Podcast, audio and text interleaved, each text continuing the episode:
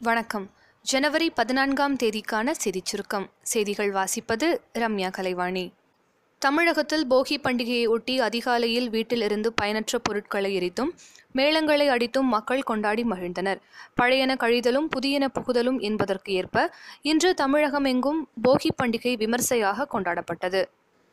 தொடர் விடுமுறை காரணமாக கடந்த பதினோராம் தேதி முதலே சென்னையிலிருந்து பல்வேறு மாவட்டங்களுக்கு சிறப்பு பேருந்துகள் இயக்கப்பட்டு வருகின்றன.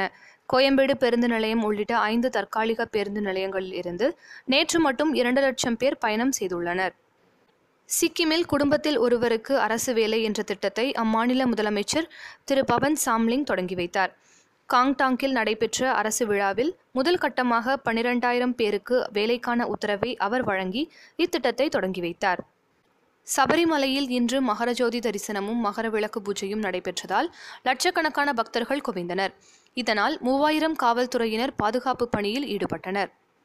பொதுப்பிரிவில் பொருளாதாரத்தில் பின்தங்கியவர்களுக்கு பத்து சதவிகிதம் இடஒதுக்கீடு வழங்கும் சட்டம் குஜராத்தில் இன்று முதல் அமலுக்கு வருகிறது. கங்கா யமுனா சரஸ்வதி ஆகிய புண்ணிய நதிகளின் திரிவேணி சங்கமமாக கருதப்படும் இடங்களில் கும்பமேளா திருவிழா நாளை தொடங்க உள்ளது இரண்டு மாதங்களுக்கும் மேலாக நடைபெறவுள்ள இத்திருவிழாவில் பல லட்சம் பேர் பங்கேற்க உள்ளனர். அடுத்த ஆண்டு எண்பதாயிரம் ஆசிரியர்களுக்கு மடிக்கணினி வழங்கப்படும் என்று பள்ளிக் கல்வித்துறை அமைச்சர் திரு. செங்கோட்டையன் தெரிவித்துள்ளார். தமிழ் மக்களின் வீர விளையாட்டான ஜல்லிக்கட்டு ஒவ்வொரு ஆண்டும் சிறப்பாக கொண்டாடப்பட்டு வருகிறது. காளைகளை அடக்கும் போட்டியில் வீரர்களுக்கு படுகாயம் சில சமயம் இறப்பும் ஏற்படுகிறது. வீரர்களின் நலன் கருதி ஜல்லிக்கட்டில் பங்கேற்கும் வீரர்கள் ரூபாய் பன்னிரண்டு பிரீமியர் செலுத்தி இரண்டு லட்சம் ரூபாய்க்கான காப்பீடு கட்டாயம் எடுத்துக்கொள்ள வேண்டும் என மதுரை மாவட்ட ஆட்சியர் உத்தரவிட்டுள்ளார். பன்னாட்டுச் செய்தி. சீனா பாகிஸ்தான் போன்ற அண்டை நாடுகளின் அத்துமீறல்களை கட்டுப்படுத்த இந்திய சீனா எல்லையில் உள்ள சுமார் இரண்டாயிரத்தி நூறு கிலோமீட்டர் தூர எல்லைப் பகுதிக்கு நாற்பத்தி நான்கு இணைப்பு சாலைகள் அமைக்க மத்திய அரசு உத்தரவிட்டுள்ளது. பங்குச்சந்தை இன்று சரிவுடன் நிறைவடைந்தது. மும்பை பங்குச்சந்தையான சென்செக்ஸ் நூற்றி ஐம்பத்தி ஆறு புள்ளிகள் குறைந்து முப்பத்தி ஐயாயிரத்தி எட்நூத்தி ஐம்பத்தி நான்கு புள்ளிகளாகவும் தேசிய பங்குச்சந்தையான நிஃப்டி ஐம்பத்தி ஏழு புள்ளிகள் குறைந்து பத்தாயிரத்தி எழுநூற்றி முப்பத்தி எட்டு புள்ளிகளாகவும் இருந்தது. விளையாட்டுச் செய்திகள்.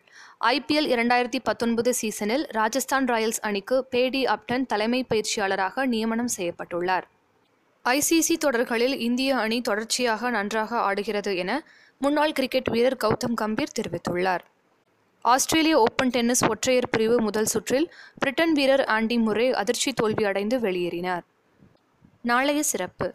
தை பொங்கல் மற்றும் இந்திய இராணுவ தினம். இத்துடன் இன்றைய செய்தியறிக்கை நிறைவு பெறுகிறது. மீண்டும் நாளை சந்திப்போம்.